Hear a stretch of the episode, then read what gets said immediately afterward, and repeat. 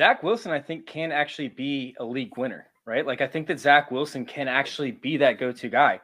And, you know, you probably made that, you probably got that championship belt last year, right?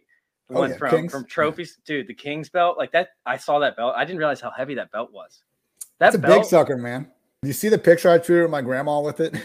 No, I missed that. That's awesome. Was you able to pick it up, or did you have to like put it on like her shoulder? She was outside, and she's like freaking 90. Like she was outside just watering the flowers, and I was like, "Oh, Oma, like come look at this belt real quick." I was just gonna show it to her, and she takes it and throws it on her shoulder, and is like walking around. Dude, that thing's like 45 pounds or something. I know. That's heavy. I was like, "Oma, that thing weighs half your freaking size." Like, what are you doing?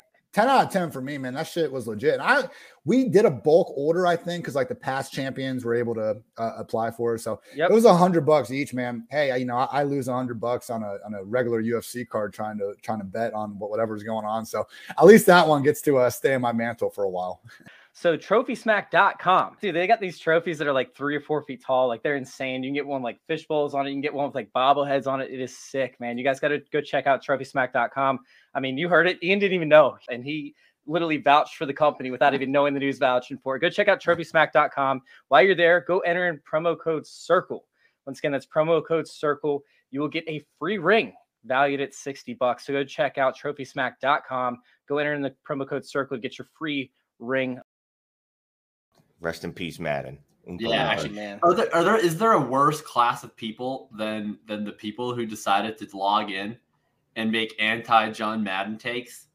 Like there was, I didn't even see those, and thank God I didn't, because I would have. There was like there was the one take that said that Madden contributed to a slavery-like relationship with black people, and there was another one that blamed John Madden for glorifying violence through the video game. You know what he glorified? He glorified ambulance running people over. Because there's a couple people tweeted out last night showing it in the old Maddens when the ambulance would come on the field. It would just truck through everyone. What's your favorite Madden game? What year? I don't even know the years. 2000 with the blue cartridge. Okay. I like the one with Vic. This is a great way to like date people here. So you like Vic on the cover, the Vic year, whatever year that was. That was 2007. No, 2007 was Sean Alexander. No, I didn't like Sean Alexander at all because he's overrated. 2004. No, 2004 was that was 2000. Might have been 2004. I started playing Madden in 2005. Was Eddie George 2001? That was Ray Lewis. Yeah. No, you know what one it was a really good one? When they had the Outkast song on there. When they had, like, for no particular reason, all of a sudden there was a Madden theme, like, album. Like an, what do you call that? Official soundtrack? Soundtrack, yeah. They had a soundtrack, like an official movie soundtrack. And it had the Outkast song, and it had, like, Good Charlotte and some other songs. Yeah. I was like, this makes no sense. All right. I grew up on Madden 07, which is that was the first one. That was the first one that had music. Like, yeah, for all the reasons, because A, it had music, and B, when you did the NFL Superstar thing, which I don't even know what it's called now, whatever, but like when you become a player, they had all sorts of cool lodging spaces that you went through. So like first you had a little like shady apartment, and then you had a loft, then you had a house, you had a mansion and stuff, and I thought that was dope. And I had my player was called New Player. My first player that I ever created was called New Player. I think that was all of our first players. And I tried to be this big bruising running back. The Vikings tried to convert me to a fullback, so I demanded a trade because I didn't think I was being used properly in their scheme. And so then they traded me to the New England Patriots. And in the first game of the year, and this happened like directly, I think the same season this actually happened, but Tom Brady tore his ACL in the first game. And so I had to play out the whole season with Todd Collins as the quarterback. And this is like my first time playing through Madden. And I was like so psyched up. And so I got through all these games. He won the Super Bowl. I was like, oh my God, we made it through without Brady. And that was the only time I've ever rooted for a Patriots team my entire life. And that's what you're getting to. Yeah. Madden's the reason half of us play Dynasty football because we that's what I was just about to say. We all love franchise mode. We were like, these games are boring as shit. Like, you know, you'd win 56-0 on average, win it like your 8th Super Bowl in a row, and you're like, all right, let me rebuild this roster because that was what was fun, and that's what we wanted. Rest in peace, John Madden. You're an absolute legend.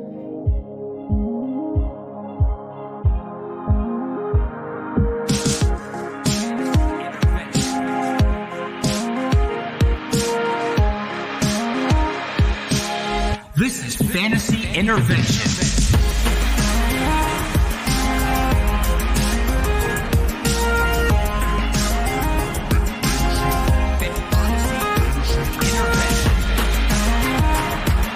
Now here to intervene with your fantasy life, Shane Manila, Jacob Sanderson, and Chase Vernon.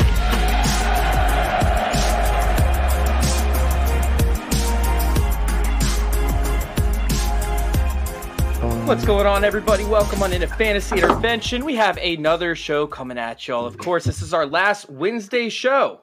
It's our last Wednesday show before we actually get into Dynasty Intervention. And I'm sitting here trying to fix my... It's crazy how similar the shows are. Wait, this isn't Dynasty Intervention yet? No, this is Fantasy. Oh, yeah. We have a freaking group chat, Shane, and it says Fantasy, nay, Dynasty Intervention. And you created the name for it. True. Okay, good point. Now, I'm very excited. Are we ever going to have playoff intervention? I mean, what are we going to talk about? It's just, I feel like playoff intervention is just going to be me and Chase talking about how to make DFS decisions on really small slates and being total degenerates on Tuesdays. That sounds about right. Shane, you can come and be a DFS thought leader if you want. Sure, I'll try.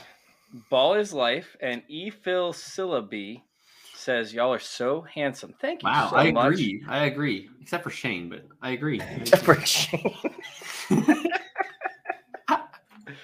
All right, so we have a show. Look at that. There we go. Husker, I'm excited. Formerly known, the artist formerly known as Husker. We got Robert in the chat as well. Joshua, I see your question. We will get all those lined up. But first, let's go ahead and start off with last week. And I mean, I was sitting there. I was closing in on Jacob. I was 1 point behind. Sitting there looking at it.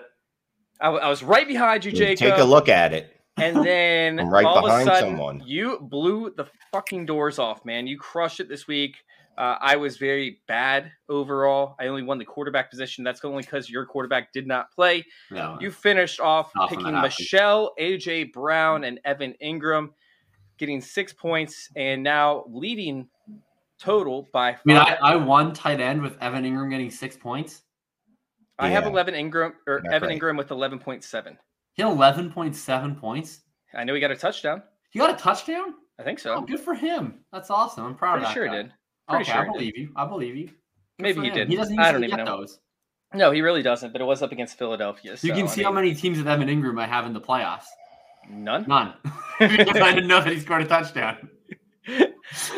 All right. So let's go ahead and start off with one of these questions real quick. Let's kick this one off. We have Joshua coming out, and he said, which three would you start?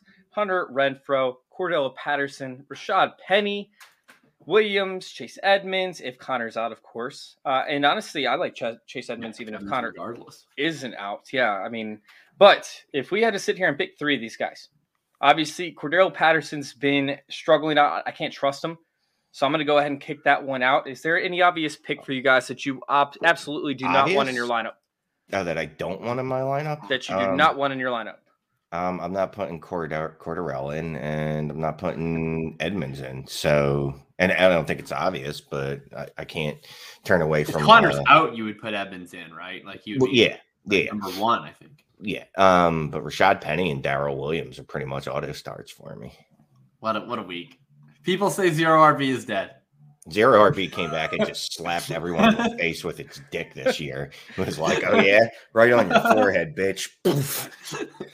I think Darrell Williams is like the GOAT start this week. I'm gonna do my hot takes again tomorrow because I was hit on most of them last week. And Darrell Williams, I see he is ranked inside the top 20, so I can't pick him. But I'm going to pick Darrell Williams to like a top 5 running back this week. I think he's absolutely locked and loaded. He crushes in the receiving game. He's basically Christian McCaffrey whenever CEH is out. CEH is actually the only Chiefs running back who sucks when they give him touches. Every other running back that they give touches to magically turns into 2006 Sean Alexander. But, yeah, I think you're playing Darrell. I think you're playing Renfro, especially because the Colts tend to give up yardage over the middle. They play that cover 2 scheme. And then, Penny against the Lions. I think you got to play. Oh, my God. I was gonna say Hunter Renfro is not a lock for me because Waller's coming back. And I just saw the news. No, he's on IR. No, he's Waller on the COVID list. Mm. He's done for the year. He's done for the year. Reserve. He's done. No way. He's finished. Yeah. Him and Thielen both IR. Well, I thought he was expected to play. What did I miss? Well, until today happened, yes. Yeah. He's got the vid. God. Oh, luckily, man, that's tough. Luckily all of my Waller teams were eliminated last week or the week before.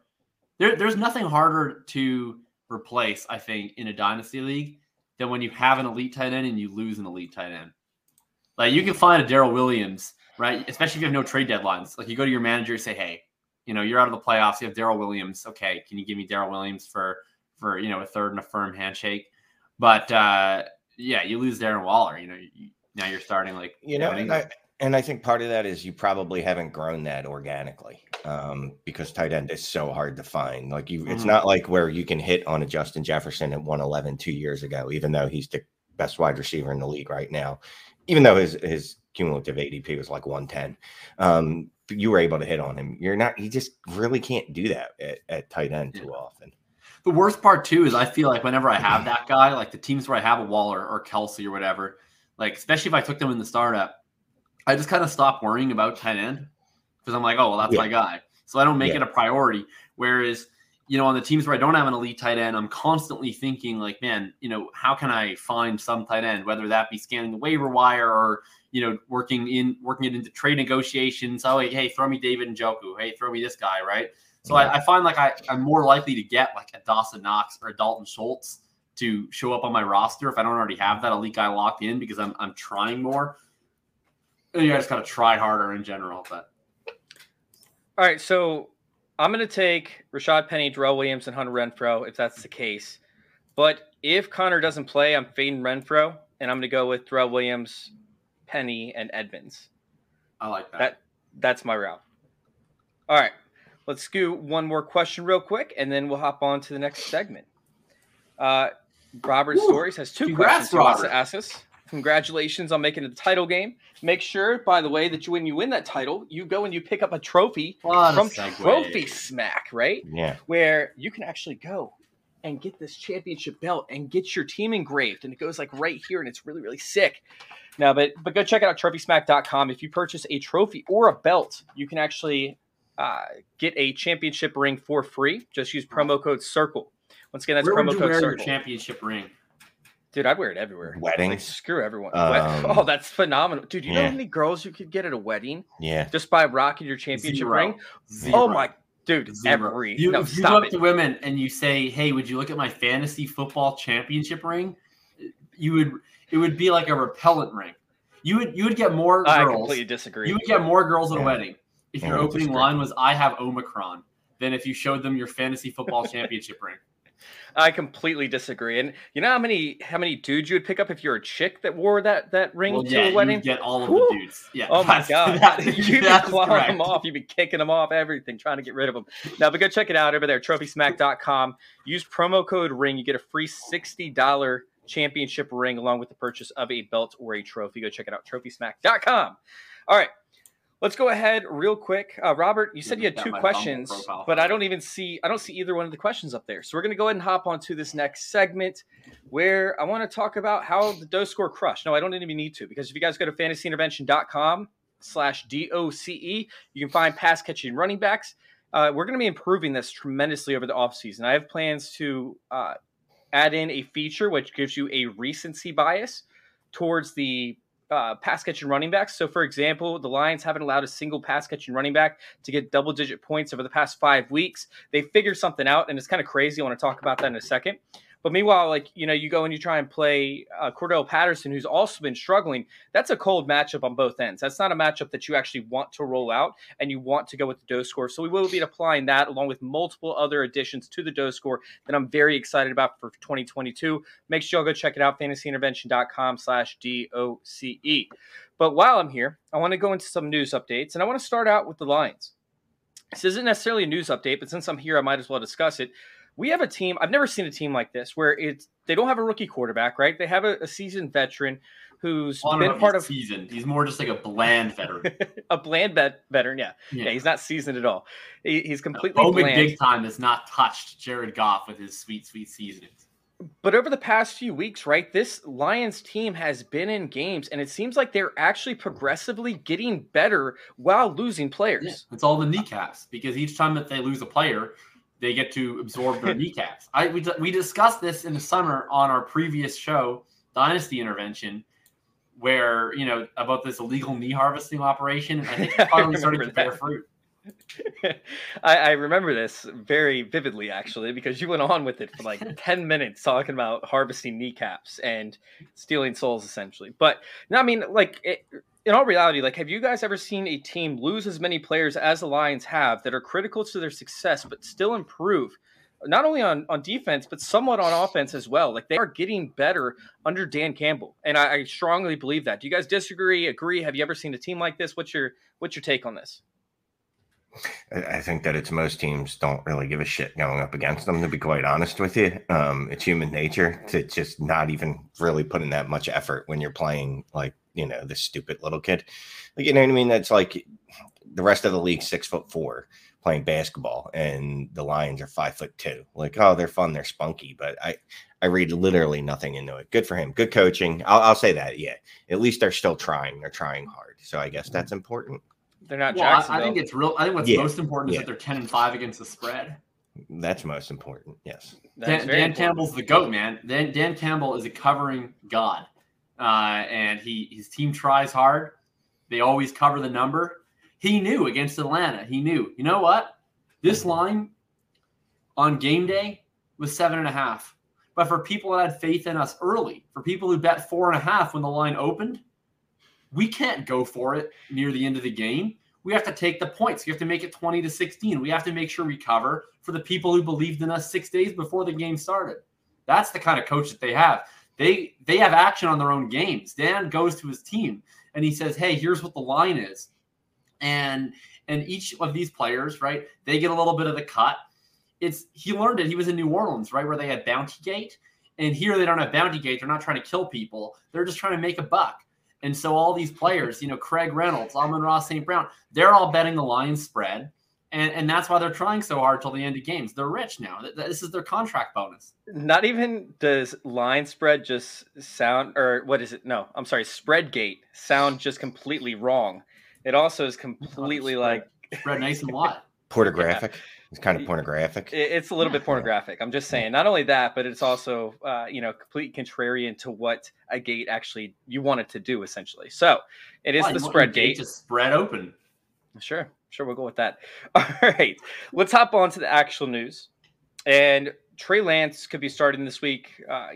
Jimmy Garoppolo, he seems fine. Like, they're saying that he's going to play. You saw him at the post conference, right? You saw him at the post-game conference. He opened a water bottle with his thumb. So he should be good to go. At least that's what all the injury experts are saying. Is this you doing Alex Jones with the jar of pickles?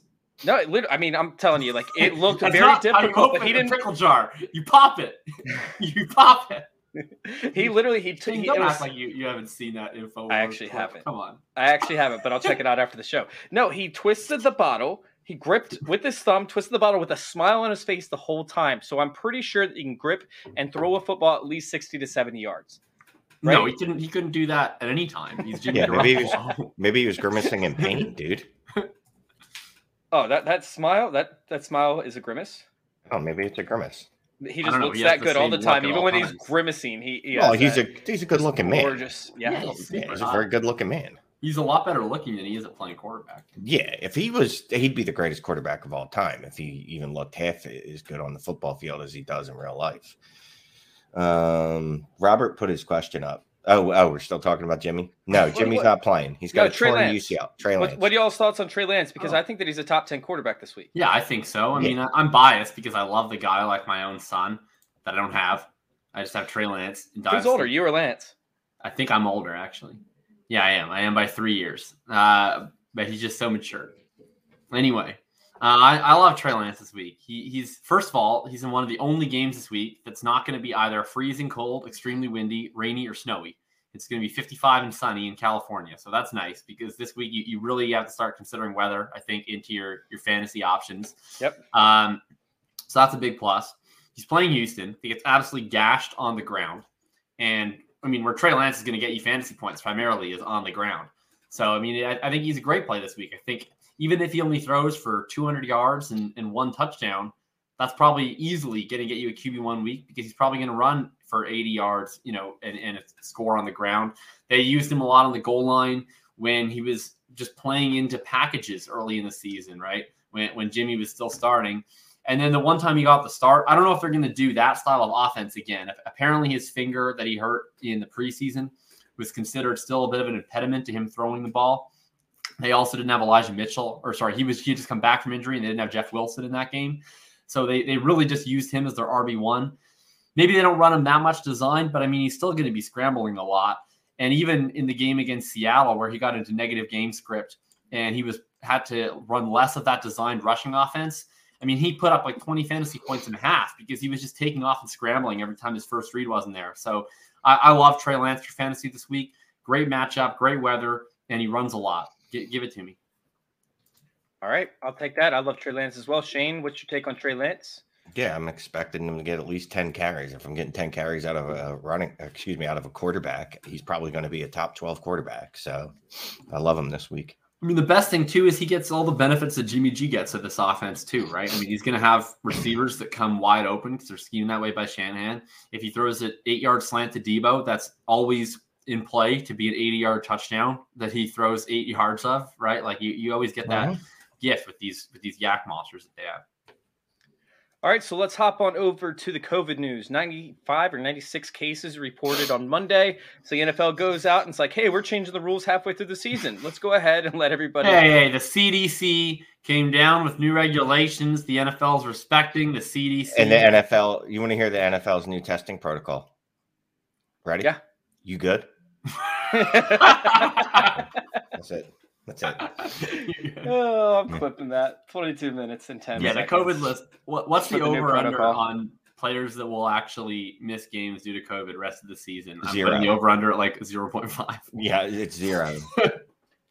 it's kind of ridiculous to an extent, but at the same time, like we are kind of figuring out that it's almost, you know, like a bad cold for people that are in good shape and who take care of themselves. This variant, look, that's what I was going to say. This variant might be more... I don't know what the word is, contagious, but it's definitely not as bad, obviously, as the first dose that we all got hit with. Plus, you know, we're vaccinated, so that's lessening some of the effects. A lot of us are vaccinated. Some of us have boosters, and you know, some of us drink. You guys were talking about Alex Jones earlier. Some of those metal pills that he sells. Wait, what? You know, the Alex Jones. Don't let them take your manhood pills. He sells. It's an iron or something in the mouth. Chase, you really haven't studied the alt-right effectively. I have not. All right. On Facebook. I mean, this is their audience. I'm on Facebook just for fantasy football discussion. Big shout out to you guys, of course. Thanks for tuning in. Wow. Oh, man. Yeah, I will get to your questions very shortly. I see Frank has a few, of course, Robert as well. And then we have some coming in from YouTube as well. So, let's go ahead and hop on to our last topic of conversation for the news, which is James Robinson. Dare Ungumbawale is in. We also have Raquel Armstead, who was signed to the active roster, I believe, last week. He didn't actually play. Right? Oh, my God. The guy that completely disappeared. Incredible.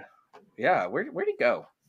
Where did he go? Well, he ended up on the John. Well, he was on the COVID list for an eternity. I mean, yeah, obviously a really serious case. Yeah. And then he ended up on the Giants. And now he ended up back on the Jaguars practice squad. And I never knew he'll probably be the starting running back for the Jaguars this week in a game that they might score even a single point.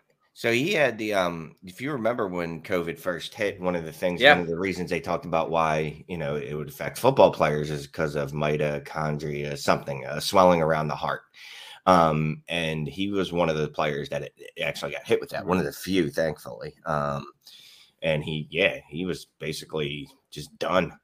So that's kind of awesome that he's back. I mean, as much as everyone's playing Dare, I hope Raquel Armstead gets a chance to just rip a couple off next week or this week because that would just be kind of cool. Great. I would love to see it. Speaking of this game, by the way, I have a difficult decision to make. I'm in a dynasty league that I care very much about.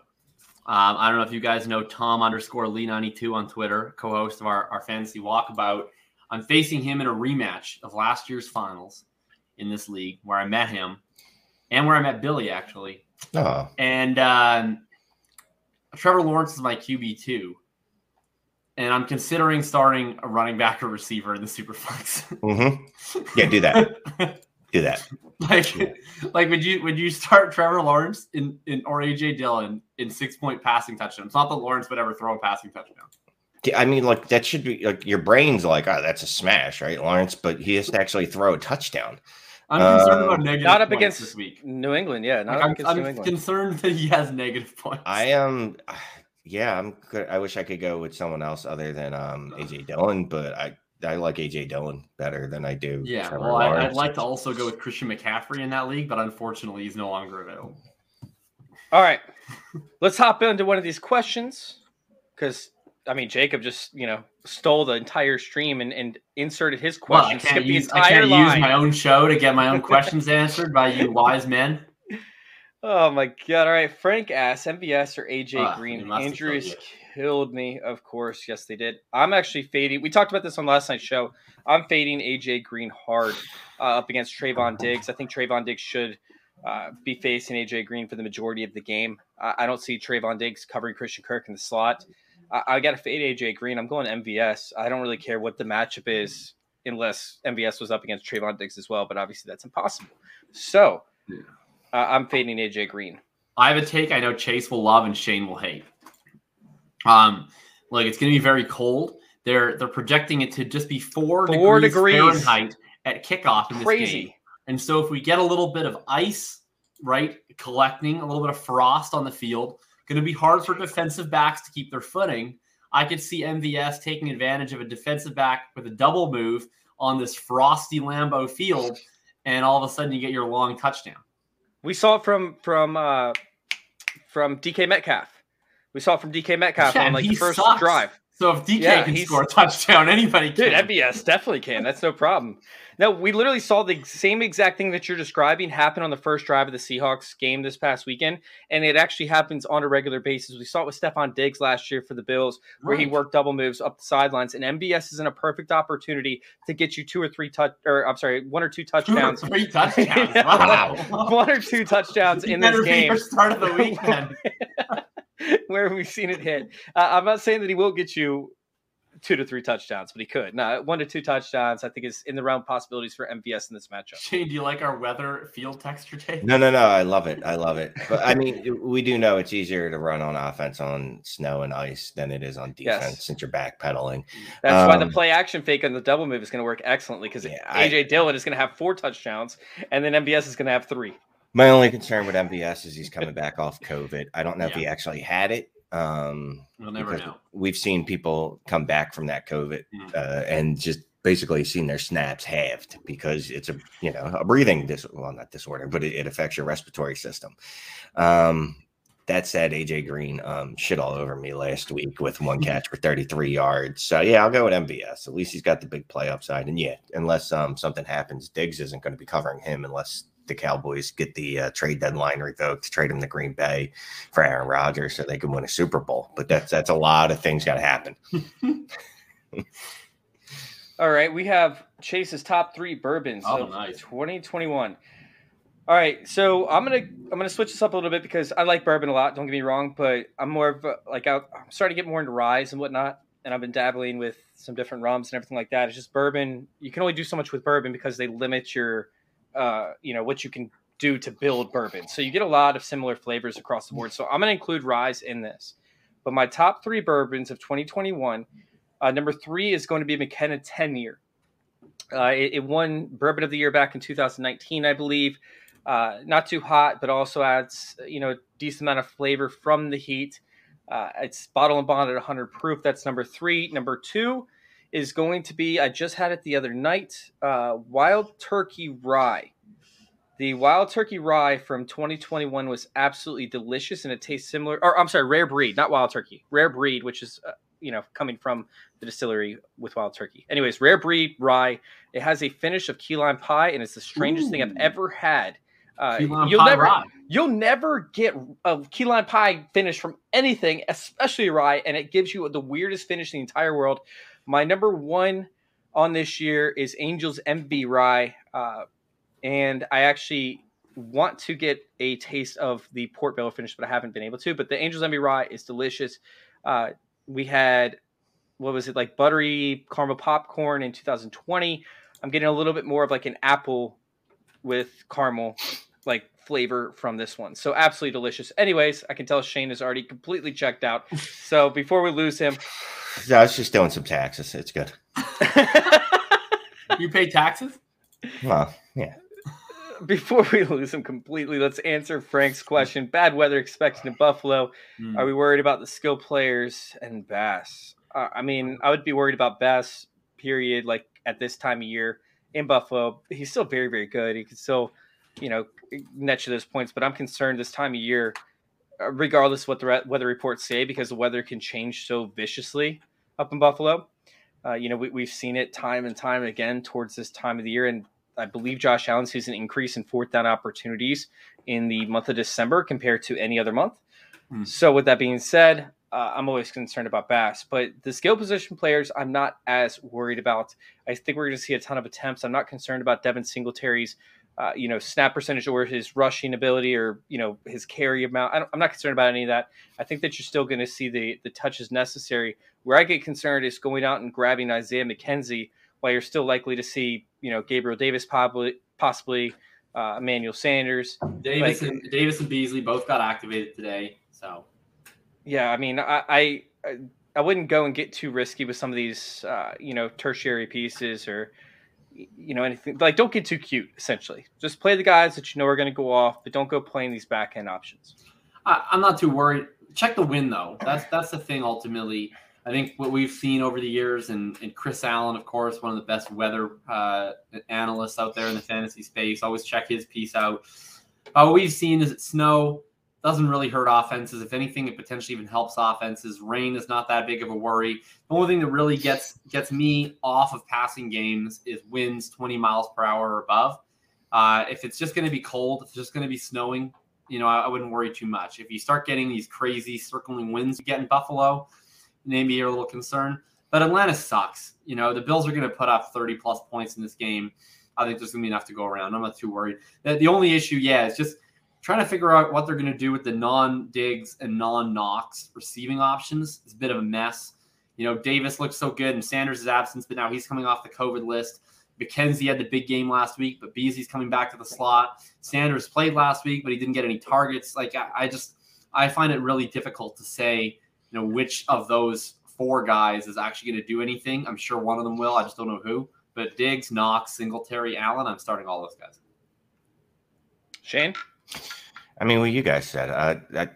Diggs, Allen, fine. Outside of that, I probably don't want to be starting too many Buffalo players except for Devin Singletary. Anyway, so you know, whatever. And kicker, I don't know what to tell you, man. It's a kicker. I don't want to play any of them. And if it's a bad weather game, I'm probably going to stay away from a kicker in that game, yes.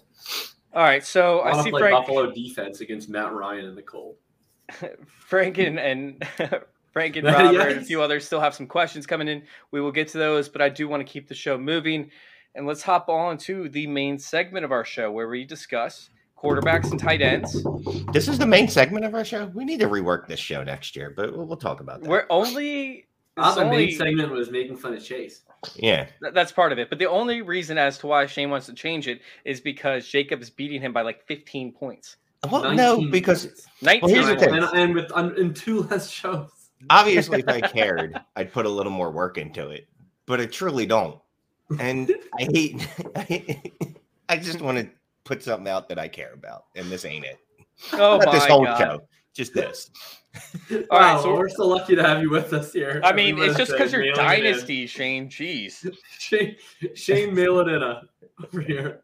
I know he's not giving you guys good advice. Obviously, he did 2 weeks ago, but obviously he doesn't care about it as a whole. All right, so it's good though because whoever Shane says to play, you can just cross them off. Yeah, I would not put a lot of weight into what I say on these start-sit decisions. You know what the crazy part is like this is the part that like people actually can take like home with them and apply like to their, you know, actual rosters. I mean, out of all the nonsense that we have, this is like the most actionable advice.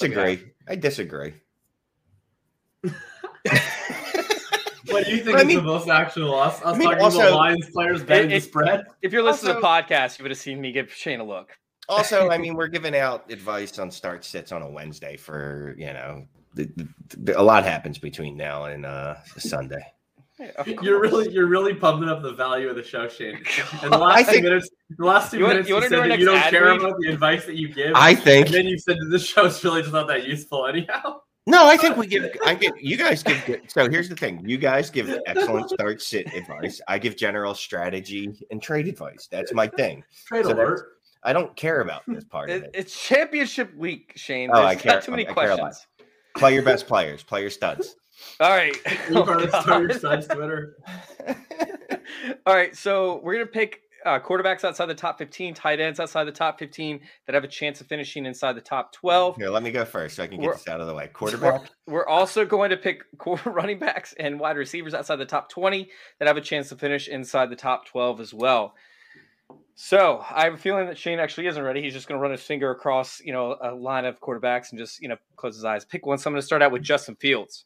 Why won't the rankings come up? The Giants aren't allowing a ton of yards to quarterbacks because quarterbacks haven't had to pass. Well, because that's when the Giants are usually down 21-0. The Giants have been so bad this year. Check this out. Relegate them? They need to go to a different league. Did you guys know they have 6 touchdowns over the past 6 games?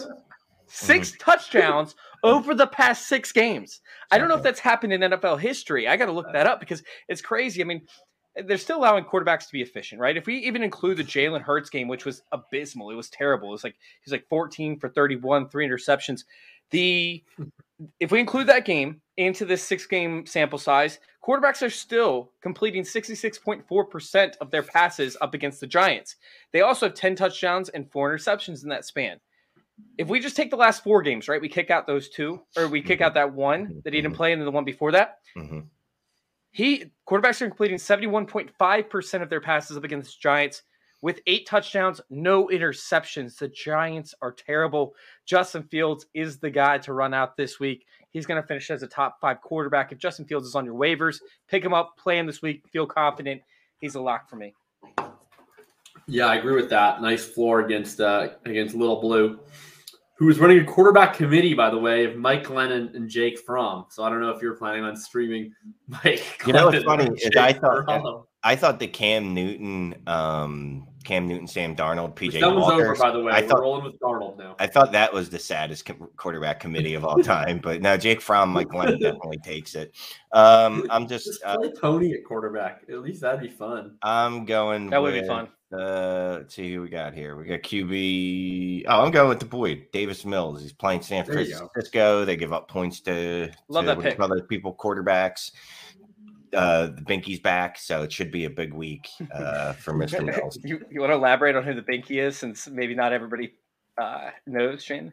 Binky. Binky. Brandon Cooks is David Mills' Binky. Brandon the Binky Cooks. Yeah, Brandon Binky Cooks. Is he officially back, by the way? He was activated off the was he activated list? Yeah. Man, I got all my dudes back. Look, I'm pumping my own bags here, but Poppy 2 final chasing pumping down 100K. Wow, dude, are you even in the NFT discords? Like you don't even know what pumping my bags means? Come on, Chase. Oh God, stop being so old. Shane, do you know?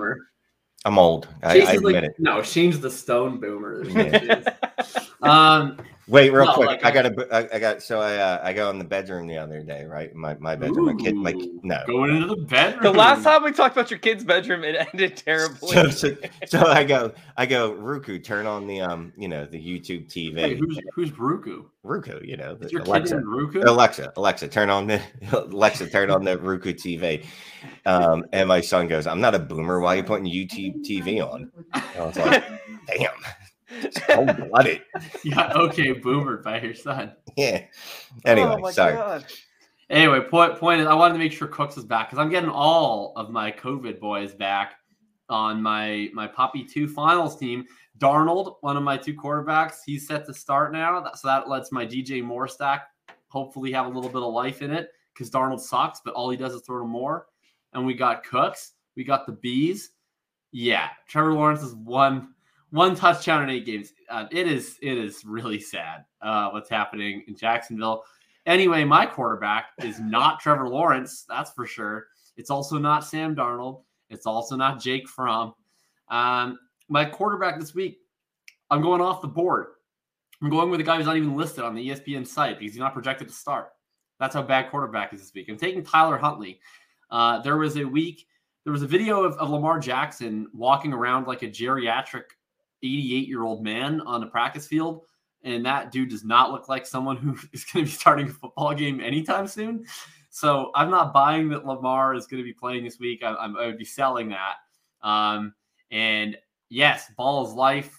Palindrome is wishing me and Larky luck. Yeah, we got a dynasty draft we're gonna be doing live soon. Anyway, I am taking Tyler Huntley. He runs a lot. He throws to Mark Andrews over and over and over again.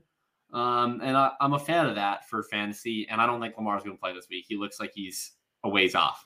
His ankle does not look good. That was a horrible video that I wish I never saw, to be honest.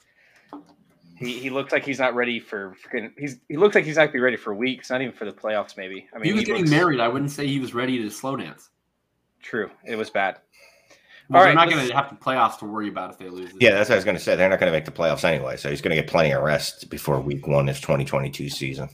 Very true. Very true. All right, so let's hop on to Frank's question. Foster with Waller probably out. Waller is out. We're Gesicki. I love this situation for Foster Moreau with COVID and everything running rampant, although COVID should allow the new rules should allow Indianapolis to get back. Which is great because our entire team is unvaccinated. Yeah, it's crazy. What are the Colts like? What are they doing over there, man? The entire team. Praying. Well, that's what I was going to say.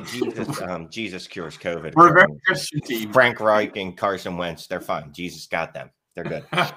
So, I mean, I love Foster Moreau in this matchup regardless. I mean, You're not going to have a bunch of weapons running all over the field for the Raiders. I mean, Zay Jones, when he's the leading target getter from last week outside of Foster Moreau, I mean, that's not great. Meanwhile, the Colts are brutal up against the tight end position. I don't understand what they're doing over there. Foster Moreau, for me, is an absolute lock over Gesicki. I don't hate Gesicki this week, but I think Foster Moreau could finish as a top 10 tight end pretty easily. Yeah. Well, the Titans are one of the worst matchups for tight ends. They have Kevin Byard who will be locking up Mike Gesicki for most of this week, I think.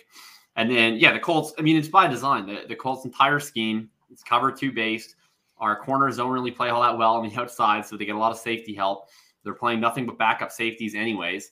And potentially no Leonard, potentially no Kari Willis this week. We'll see if they get cleared. So we give it up to the tight end. If anybody watched the Arizona game, Zach Ertz was open every single play.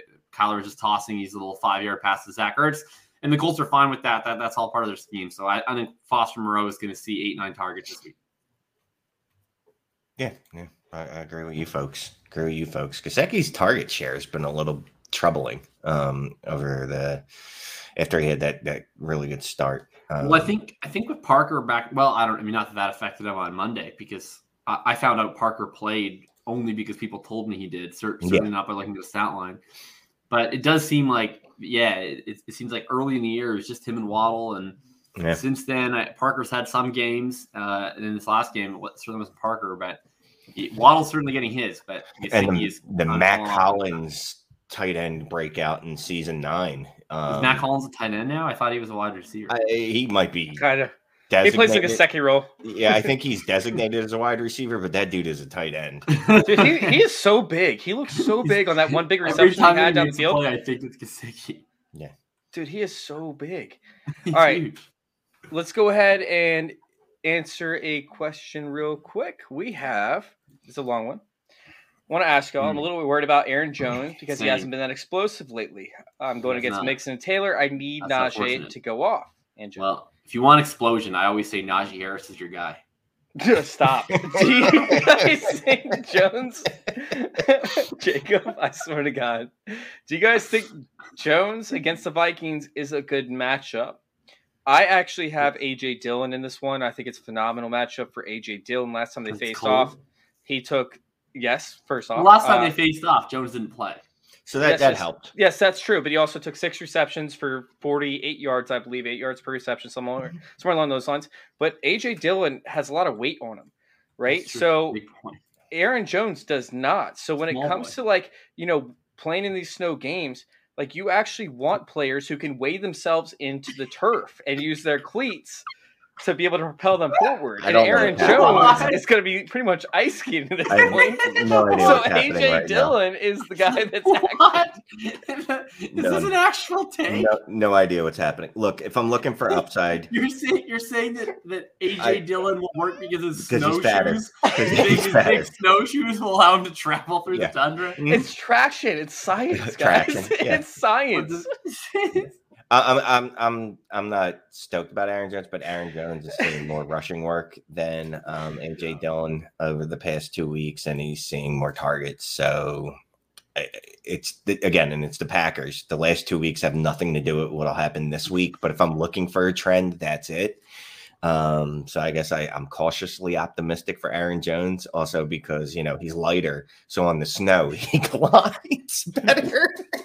No, he's gonna slip. It's gonna be like ice skating without ice skates, bro. It's ridiculous thing. Like I don't really understand how we're here, but it seems like somehow, in the last week of 2021, people have somehow forgotten that Aaron Jones is both a really good football player and an extremely erratic fantasy asset because his coach chooses to use him or not use him seemingly on a whim at all times. So, if you play Aaron Jones in an island game, which this is, in the last game of the week, probably with your championship coming down to it, you're asking for pain. You're asking for emotional distress. But certainly, I think that Aaron Jones has the ceiling that he always has. The thing about Aaron Jones is the way that he gets used in the receiving game is unlike any other running back, even more than Kamara. He gets high ADOT targets. He runs wheel routes. He runs routes as an H-back. He runs routes as a wide receiver. He's essentially the wide receiver 2 on the Green Bay Packers behind Devontae Adams. So because of that, it gives him a very high fantasy ceiling. It also means that he's very erratic because he actually is almost like a high ADOT running back in that respect. And so you're going to have more of these bust weeks, but you're also going to have boom weeks. I like Jones this matchup, but it's sketchy. You never know. Yeah, I will say this: at least Aaron Jones, if he goes to do a stop move right, it's going to completely juke the defenders off because he's not going to be able to stop. He's just going to keep sliding. Ice takes. Just go away. All right, let's go ahead and head over to running back because this is a great segue. I'm going with A.J. Dillon because the last time they faced each other, like I brought up, he has 6 balls for 44 yards. That's what it was. Minnesota allows a 6.16 dump-off containment efficiency score. You guys can find that over there at fantasyintervention.com/DOCE. That's 28th overall ranked. Funky. They haven't played very many pass-catching running backs, and it's kind of crazy because anytime they do play a pass-catching running back, that scores above a 1.3 rating, which you guys will see in the 2022 model because I have it. I just haven't showed it. They skip 10+ fantasy points. So if they play a good pass catching running back, they end up performing. A.J. Dillon has a 1.3 rating along with Aaron Jones. However, A.J. Dillon is so much more efficient with his touches. A.J. Dillon's averaging 3 receptions per game in games that he runs 10 or more routes. Aaron Jones is averaging 4.2. However, A.J. Dillon is averaging almost as many receptions. I'm sorry, I believe I said receptions for last one. It was targets. They're still averaging about the same amount of receptions. And A.J. Dillon is giving you about 5.6 more yards per reception. So, if you take away the game where Aaron Jones had 3 touchdowns up against the Detroit Lions in week 2 or 3, whatever it was, A.J. Dillon would be significantly better in the receiving game, and it's not even relatively close. But because of those touchdowns, they're somewhat even. A.J. Dillon is still the dynamic player here. He's going to get the touches. He's going to see the work in the receiving game, and since he is heavier, he's going to be more efficient in the running game because he's going to get weighted into the turf more, and it's going to allow him to perform his cuts. I can't. Are you going to start talking about BMI shortly? I didn't think we were in BMI season yet, but apparently we are. We're back to BMI. We'll get there. With his BMI and his neck thickness, his neck thickness, players are going to try and tackle him up high, and if they do that, they're going to slip right off because there could be icicles and stuff around his neck. Oh, Jesus. So unless it's a bigger, defensive linebacker, maybe defensive end, they're really not going to be able to grip, very well on his upper body because he's going to be covered in ice. He's just going to run right past him. I think that the issue will be is what if the temperature starts to rise slightly throughout the day and then the snowman starts to melt? how will people be able to tackle him? Because there's going to be this large man, this large snowman running down the field. And every time a hand touches them, a little bit of them is going to melt, and they're not going to be able to grab anything that wasn't there anymore. So then he's going to end up turning into Aaron Jones? Yeah, exactly. And then by the end, that's how it's going to work. Aaron Jones is going to get subbed in at the goal line. They're both stick men at that point. So I'm tired of talking about this. So Rudy Corral asks for my two. No, you're picking up running back, bro. No, all right.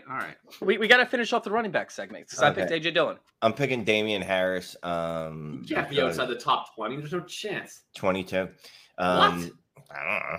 Oh, he smashed last week and the week before that when he didn't play. Ramondre Stevenson did one of his favorite things, which is fumble the football. I'm hoping Belichick remembers that, so that's how I'm going to go with Dame. I would have gone with Dame, but I wanted to talk about the dose score, so I picked AJ. I got you. Yeah, and Damian Harris will never get a target in his entire life, so you can't really use the dose score for him. Exactly. I'm going to go with whoever I put on the sheet, which I can't remember. Oh, here we go. Now I remember. Michael Carter. Michael Carter is under dose score pick. This is the dose score game. Both these teams give up tons of points to pass catching running backs. It makes me cry a little bit that Giovanni Bernard went on IR and that I couldn't use Gio against the Jets in a Fournette-less game. That would just warm my heart in this spot. But that's a league winner if I ever seen one. That's a league winner. That's a league winner. But I'm going to go to the other side of this game, and I'm going to play – because I don't want to play the Rojo, Keyshawn Vaughn, Le'Veon Bell roulette game. And I'll just play Michael Carter, who came back and he saw his usual workhorse role last week. They've fully excommunicated Austin Walter from the Church of the New York Jets. Ty Johnson was active last week, didn't play a snap. Tevin Coleman is Tevin Coleman. And against the Tampa Bay Buccaneers, I mean, you certainly the last thing you want to do is ram Tevin Coleman up the middle. So I think Michael Carter could clear 70, 80% of snaps this week. I'm expecting him to see 7, 8 catches in what will be an aggressively negative game script against the defending Super Bowl champions. So give me Michael Carter this week. I think he's a nice bet for 15+ PPR points. You know what? I'm going to do this next year. Obviously, we're at the last game of the season, but next year I'm going to take people who are in the chat. And I'm actually going to apply their scores and see if they can beat us. That'd be fun. Yeah, they could definitely do it. I mean, so Husker has a reason to come every week, so that way he can, he can compete against us and see who can win. Penny is probably in the top 20, but I give it to him. Man, how crazy of a world is it could be that Rashad Penny is the league winner? In 2017, that's a league winner if I ever saw one. When we were drafting him, this is exactly what we thought he would be. A league winner. I put out this tweet earlier, but. Saquon Barkley is probably the 5th running back in his own class that you're most likely to start this week. That was great. Because you'd rather start Penny, you'd rather start Sony Michel, and you'd rather start Ronald Jones, and of course Nick Chubb. So I think Barkley's number 5 in his own class this week. All right, so we have part 2 of this question, and I'm going to pull it down as soon as we actually ask it because Shane looks like he's drowning in comments now. He needs a defense. Yeah. He needs a defense. I have the Chiefs, Colts, and Bears. Which one would you guys roll with? Thanks for the show and all the help, of course, Robert, man. Thanks for coming and tuning in. Make sure you tune in for the rest of the season. We have some interesting topics that I can't wait to discuss. All right. I don't like the Bears. I like the Bears. Oh, do you like the Bears in this matchup? Yeah, because of Jake Fromm and Mike Lennon. Yeah, I actually kind of do like the Bears. I mean, how hard can it be to get 10 DST points against those Giants quarterbacks? Not hard. Easy. Is Saquon Barkley playing though? He's gonna play, but he's gonna do what he's done the last month. It's just not the long. He looked like he was giving up in the last game. He looked like he's given up in the last 3 years. Let's be honest. He hasn't looked good since his rookie. He's out of his body. I mean, he's out here. I'm not playing the Chiefs. I'm not playing the Colts, so I guess that leaves me with the Bears, but I think there's plenty of other great options on the slate this week that nobody's really talking about, that might be left on the waivers. So, Robert, if you have your waivers up, give us the top 5 defenses that you have on your waivers right now, and let's see if we pick one of those over the Bears. I can't imagine picking many teams over the Bears, just with the Glennon situation. Well, let's just see, right, because I mean the Bears haven't been good on defense. Like they've been actually brutal. They're not the same Bears. Yeah, of course they're shitty on defense. But I mean, hey Joshua, Taysom Hill or Justin Herbert? I refuse to lose with Justin Herbert on my bench, and it's not like Justin Herbert's been bad. So although Taysom Hill, you know, look, he produces when he's on the field for fantasy, but I'm going Justin Herbert. I will go Justin Herbert. Yeah, Justin Herbert. I don't like that matchup with Carolina. All right, we have in Dynasty. Do you have to hold J-Rob at this point? You don't have to do anything. Well, do whatever you want. Yeah. Stop it. All right, no, we have a You have to think about here. How he'll be able to plant his feet in the snow without an Achilles. No, because it'll be summertime. But put him on the IR. I mean, based off of what we saw from Cam Akers, he'll be back probably the middle of the summer practicing in full and ready to go week one. But no, yeah, throw him on your IR. I'm not getting rid of him. Look, I know the Achilles is apparently a death blow, or it was until Cam Akers destroyed it. Well, he hasn't destroyed it yet. Well, apparently he has. He looks great. He's going to be on the field tomorrow, Sunday, whatever day they play. So no, if you got the IR spot, you hold on to J-Rob. Yeah, I think it depends. I'm seeing keep trade cut right now has some worth about an early second. I think that's pretty fair. No one's giving you an early second for J-Rob. No. Well, if you can get an early second, then I'm okay with you stealing. But I don't think you have to hold. I think if you can get an early second, I would take that. But what if I threw you two mid thirds? No, not a chance. Not a chance. I mean, here's the thing, right? Like I think that there's a lot of outs here. So Cam Akers could not play at all. And it's easily explainable because, you know, Sony Michel's been rolling and he just got worked back in, whatever. Just the reality that he's even going to be activated, I think, has already given quite a lot of optimism based on the Achilles situation. I mean, Travis Etienne is dealing with his own very serious injury. Jay Robinson very good this year. You know, I think it's pretty easy if all of a sudden we roll around to OTAs and we're getting videos of James Robinson practicing again and all is well. I mean, I could see it at least getting back to that early second range at that point. So I wouldn't sell for pennies on the dollar now. I wouldn't even sell for Rashad pennies on the dollar. Let me throw into the ring. No laughs. Foreman. It was all right. That was okay. Yeah, but Foreman was like 4 years later. Foreman years later, did take 4 years. Marlon Mack came back from the Achilles, and well, I haven't seen him in a month and a half, but he looked okay before that. Whatever. Nice. I mean, no, you hold him unless it's FFPC. I understand, and you got to get down to like 16, but... Well, I mean, it's not like... I mean, we haven't seen Cam Akers come back yet, right? And Deonce Foreman was given the same exact reports when he came back that he was looking great. Marlon Mack was given the same exact reports that he was looking great. Neither one immediately were able to give you a return. So maybe you're a rebuilding team.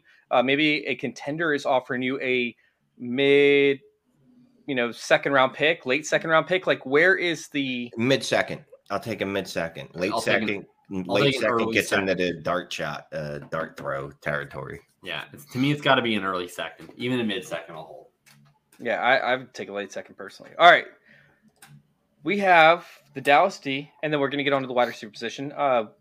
We rolling with Dallas D this week up against the Cards, or picking up the Bears up against the G-Men. I want the Bears.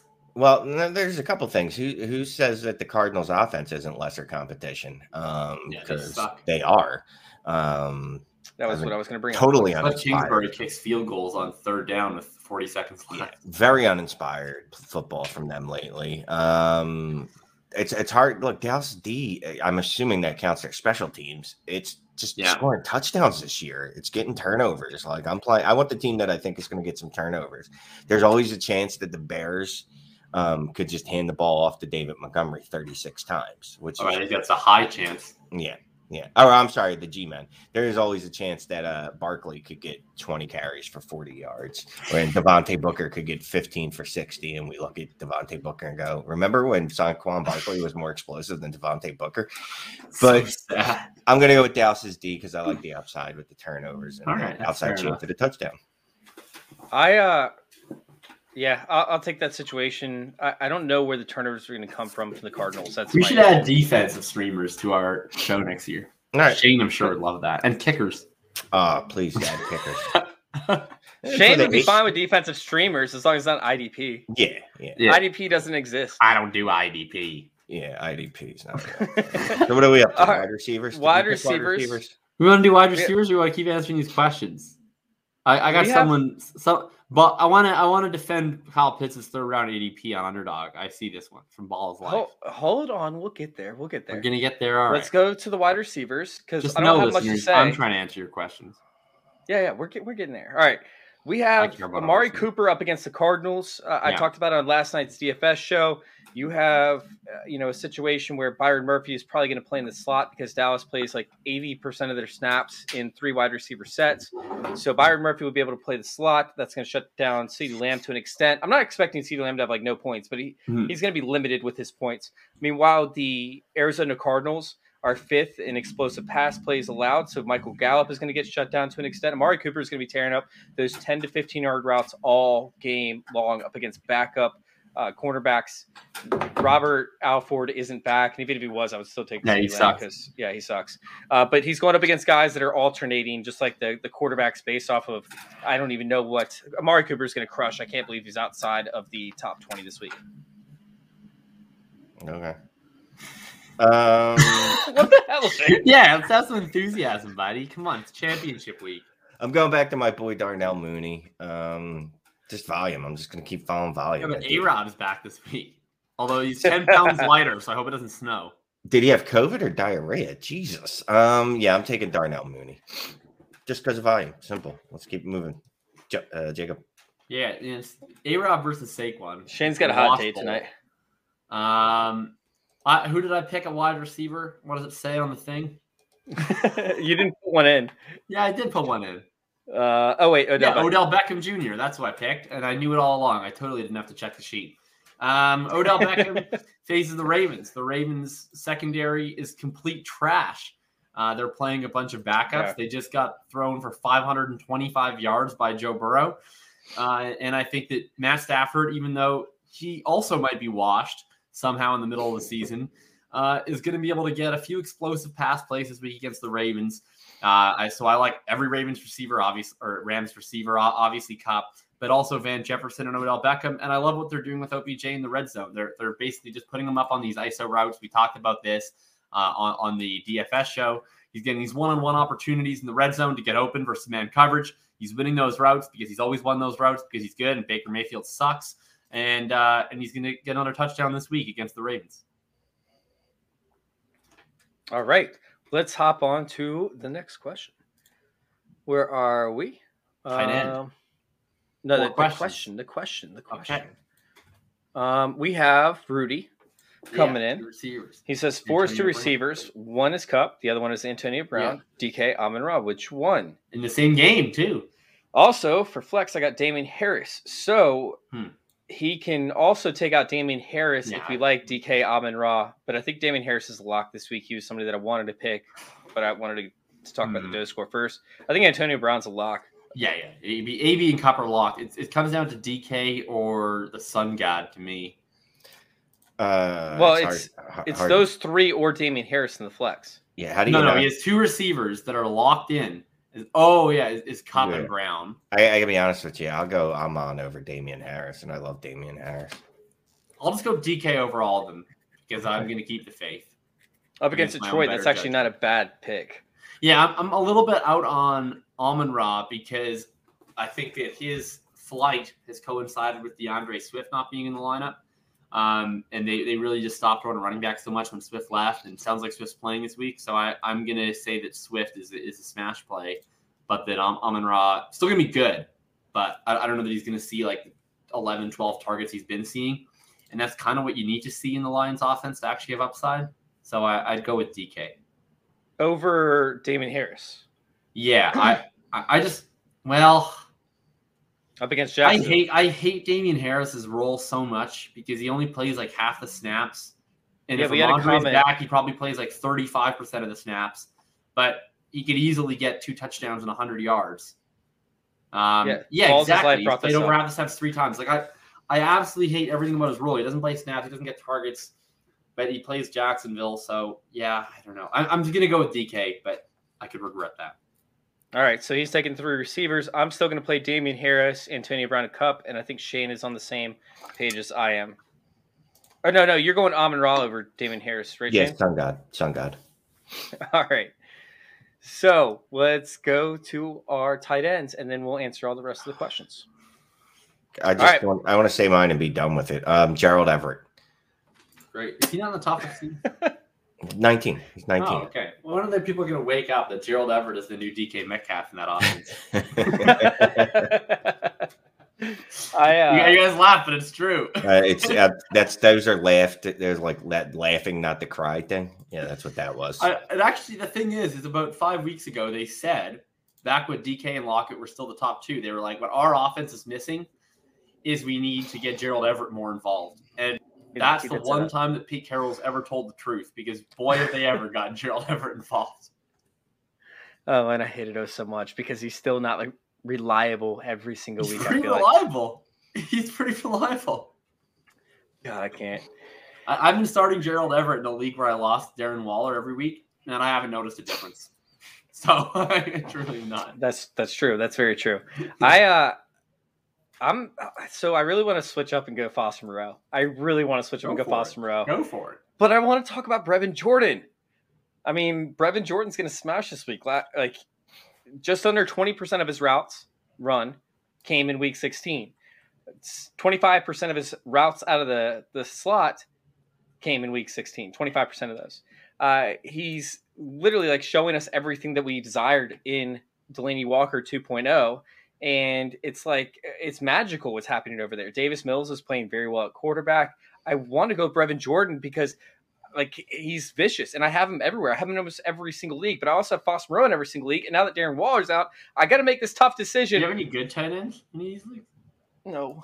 I'm going to go. I'm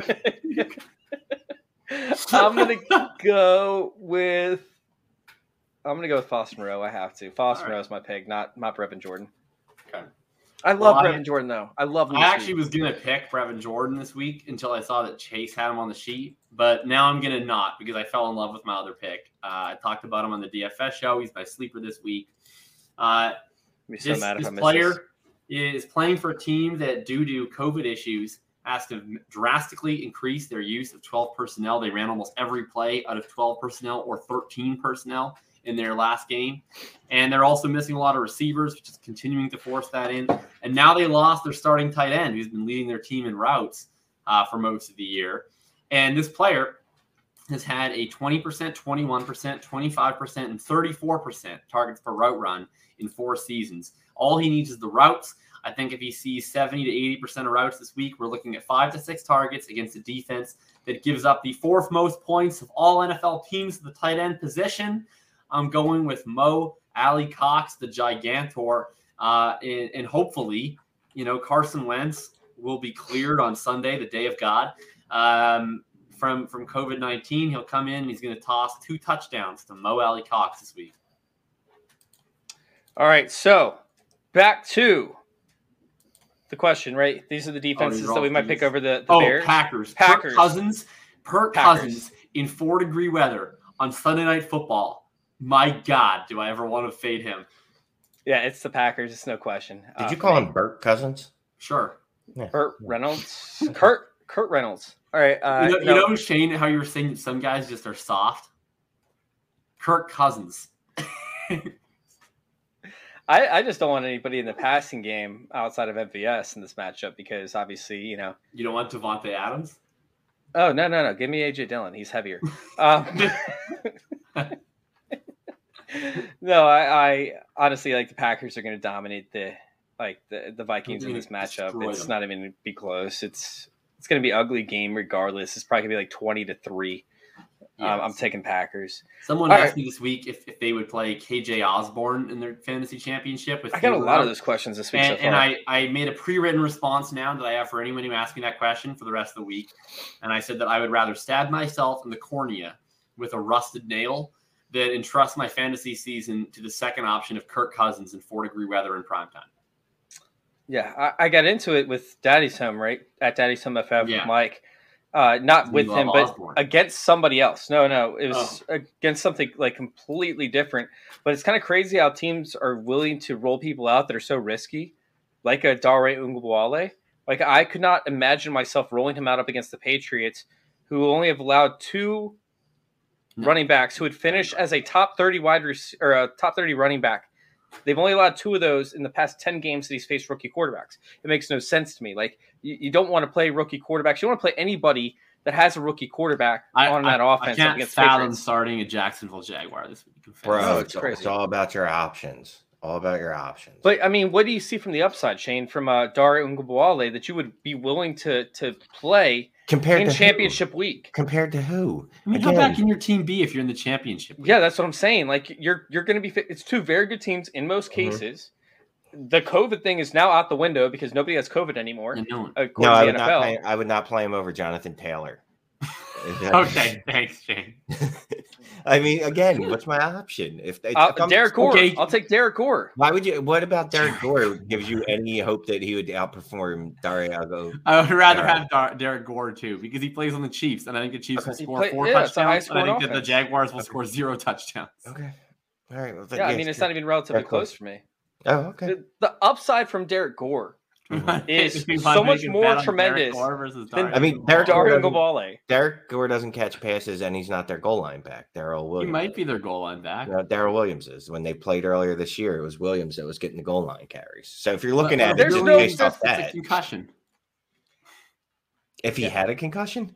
What if he gets one in the middle? What if he gets Omicron in the middle of the game? What if there's snow? I don't think that's how it works. Weighs in light that day. And Gore outweighs him. Gore's a fat motherfucker. He's going to be weighed down. And Gore is very knowledgeable about climate. Right? He wrote An Inconvenient Truth. He did. And he invented the internet. So we wouldn't even be podcasting without Gore. You're right. All right, and Jacob, after that comment, you have to come in and defend Kyle Pitts' third round ADP on Underdog for 2022 draft. This is very easy to do. Kyle Pitts is going to have 1,000 yards receiving in his first year. He's going to be absolutely shattering the best rookie season by a tight end in like 40 years. And basically everything that we've wanted for in receiving yards, the best was Evan Ingram, was like 722 since Mike Ditka. And so Kyle Pitts has done everything that we've wanted him to do except for score touchdowns. And most of that is due to, in part, total luck and in part, the just general ineffectiveness of Matt Ryan and the Atlanta offense. It can't be worse next year. And frankly, even if it's the exact same and you just say that, okay, Kyle Pitts is now going to be starting the year as a 21-year-old instead of a 20-year-old. So he's probably going to be a little bit better. And they'll probably have someone else to draw coverage off of him. And he's probably going to have some touchdown regression.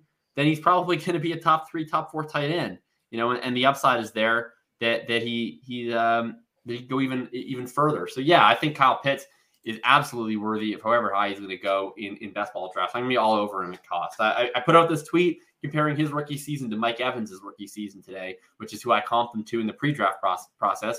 And the receptions and the targets and the yards are like almost identical.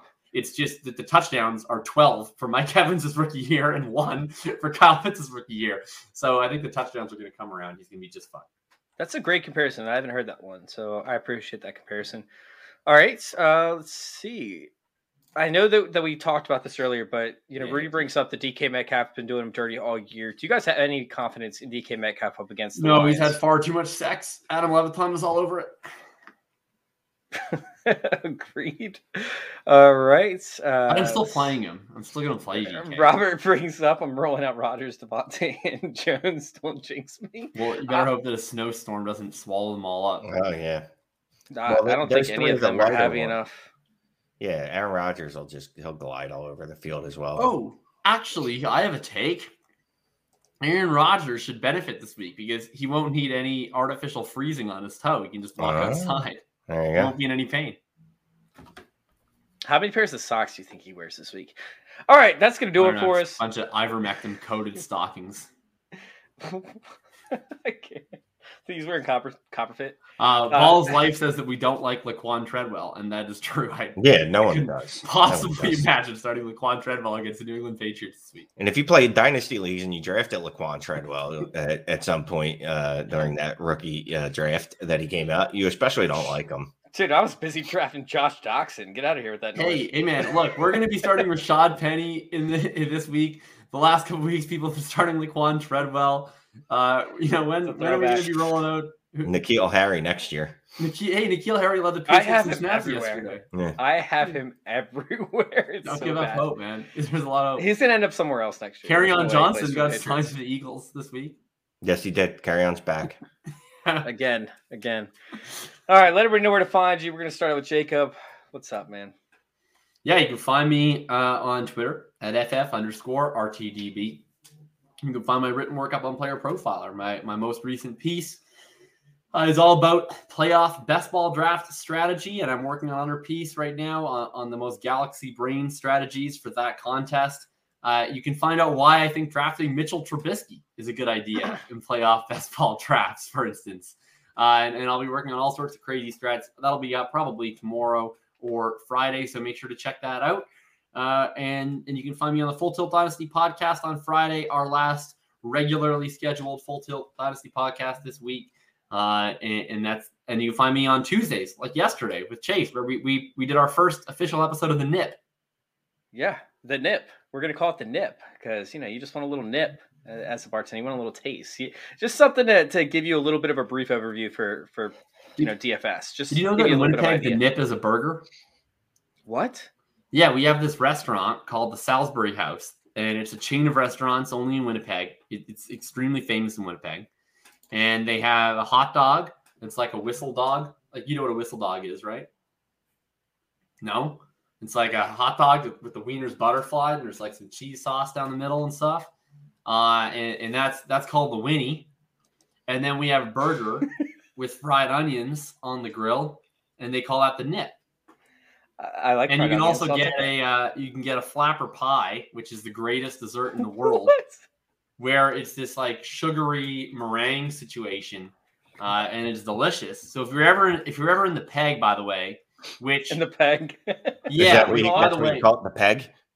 Yeah, Peg City, baby. Yeah. That means something completely different in American. Yes. Yeah. This whole conversation we're talking about like, you're pegs the nip and pegging and nips. Here, do you want to guess what the weather is right now in Winnipeg, Manitoba, in Fahrenheit? I actually dare you to guess. Minus 87 degrees. No, it's going to be hot. I don't know. It's like 98 degrees. No. You think that it's 30 above in Winnipeg right now? Celsius, you think it's 98 degrees? Yeah, it's like with Nick, whatever his name is.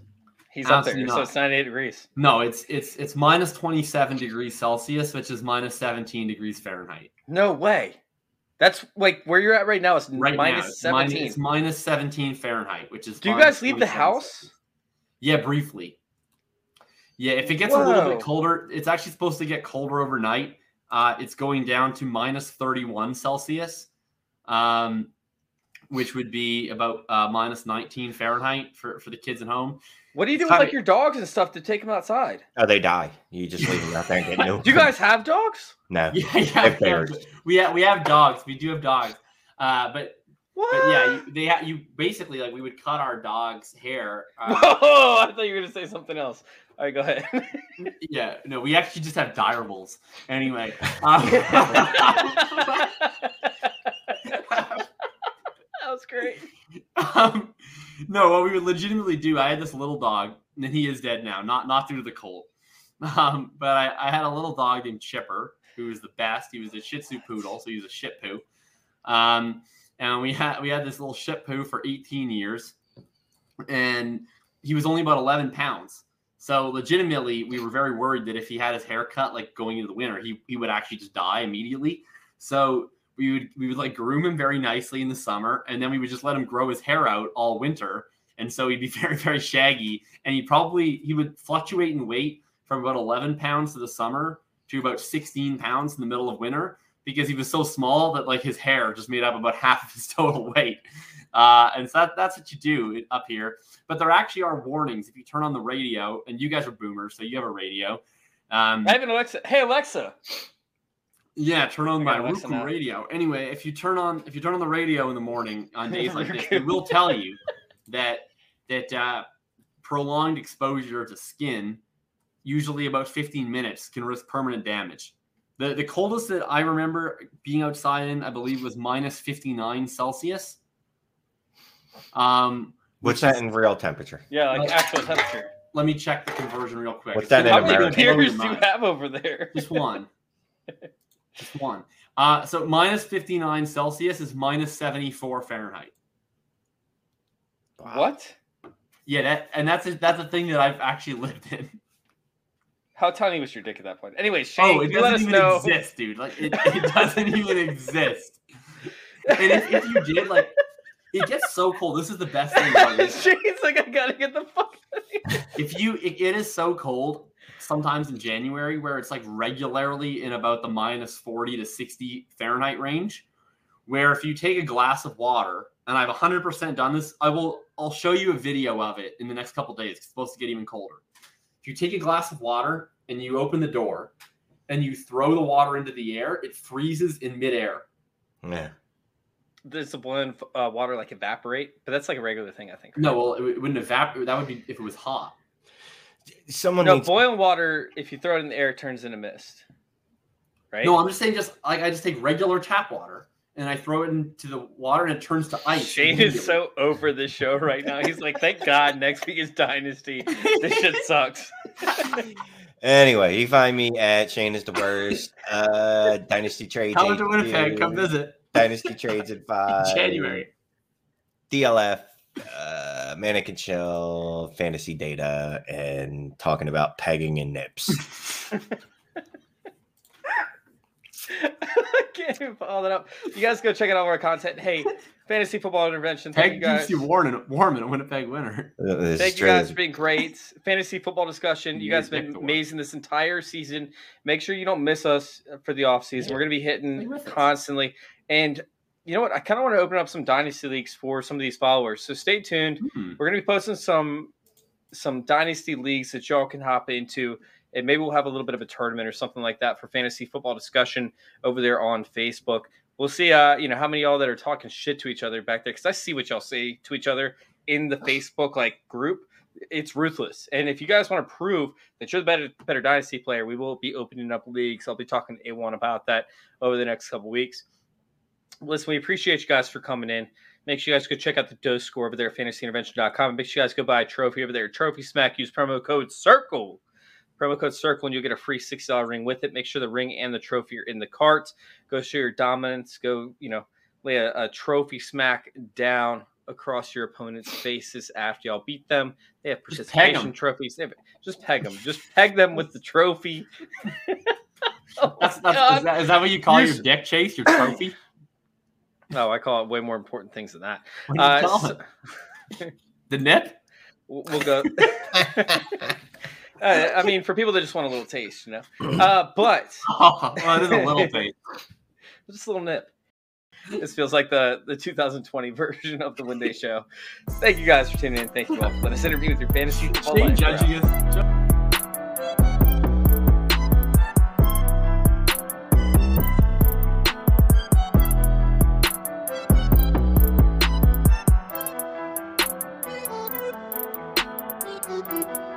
life.